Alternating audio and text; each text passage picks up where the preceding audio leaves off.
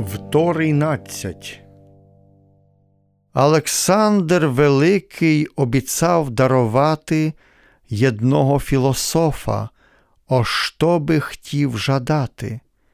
Філософ Оглейт просив, которим би от смерти боронився, гди мовець хоче нам'я натерти.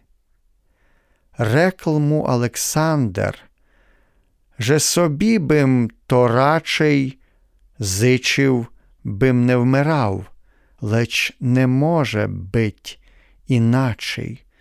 Кожний, хтося уродив, мусить і умерети, жаденця чоловік смерти не може оперети.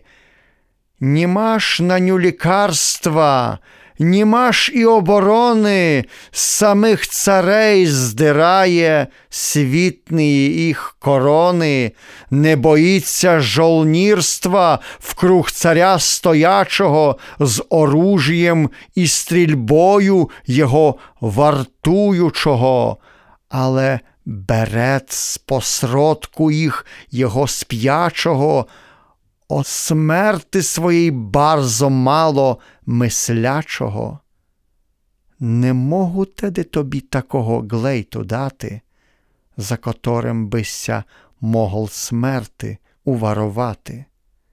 Поневаж і сам той же смерти подлегать мушу, хоч єм кроль так великий, предся вийме змія душу рекламу філософ.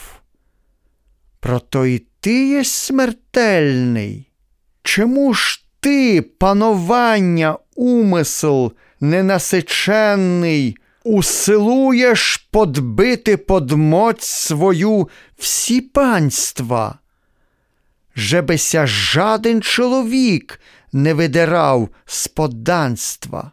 Жиєш так, якобись нігди не мів умерети, хочеш всі багатства на землі пожерети, в чом слави порожнеї на том світі шукаєш, аже маєш вмерети, на то не пам'ятаєш.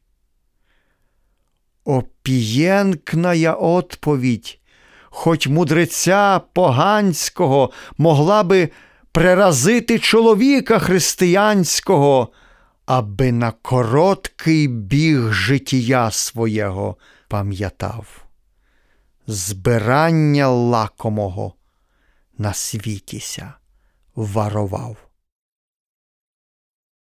Іоанн Пельчицький